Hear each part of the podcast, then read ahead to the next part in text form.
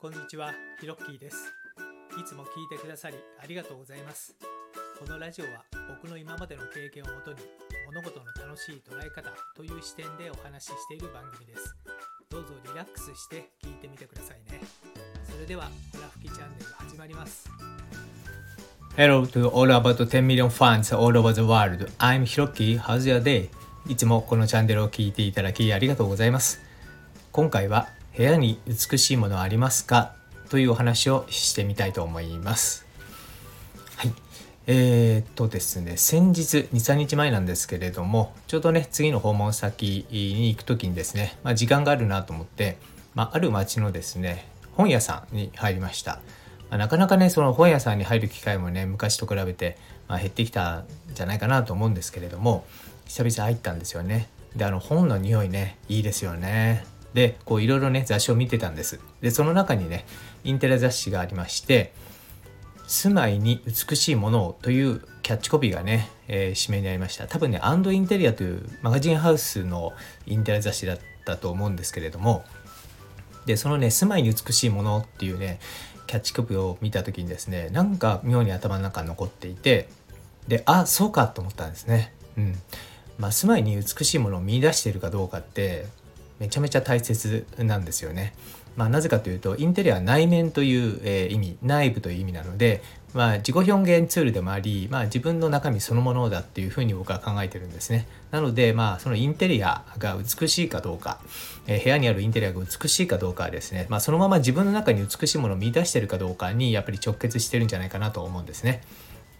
でただその、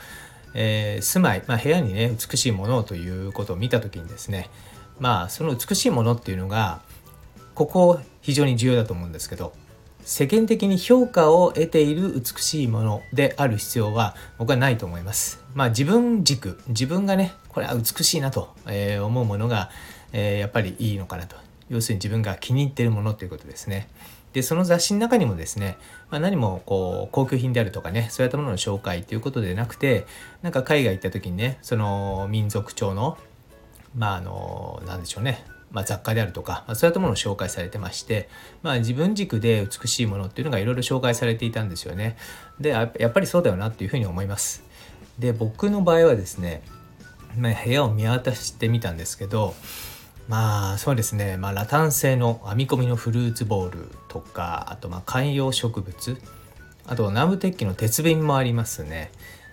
えーあとブラジルの削り出しのこれ水晶かな？うん水晶ですね。あとデスク前の、まあ、ハンス・ウェグナーの Y チェアとあとトーネットの椅子。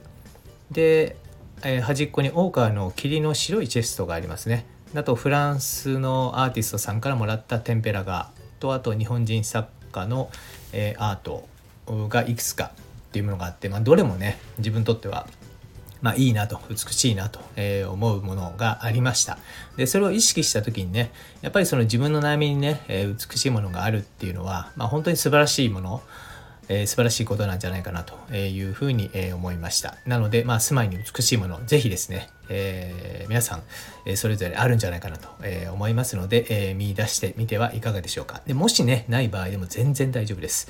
えーそういう場合ですね僕は手っ取り早く、まあ、美術館とかに行ってですね、まあ、スーベニアショップとかでお気に入りのねまあ、あのちっちゃい絵とかね最近言ってますよね。まあそういったものを買って飾るっていうのでもいいんじゃないかなと、えー思います。はい。というわけで住まいに美しいものありますか？というテーマで、えー今回はお話しさせていただきました。今回の放送を聞いて何かコメントなどありましたら遠慮なくお気軽にくださいね。ご相談などでも構いません。すべて読ませていただきます。音声を聞いた後にすぐにアウトプットすることは脳が創造的に動いて活性化されるのでとってもおすすめです。コメントを入れたり、ブログに書いたり、誰かに話したりなどぜひやってみてくださいね。またこの配信内容は自分のものとしてシェアしていただいて全く問題ありません。どうぞアウトプットを楽しんでみてください。このラジオを引き続き聞いてみたいと思われましたら、どうぞ躊躇なくフォローボタンを押してくださいね。最後までお聞きいただきありがとうございました。それではまたです。Thank you for listening to the end. Let there be prosperity.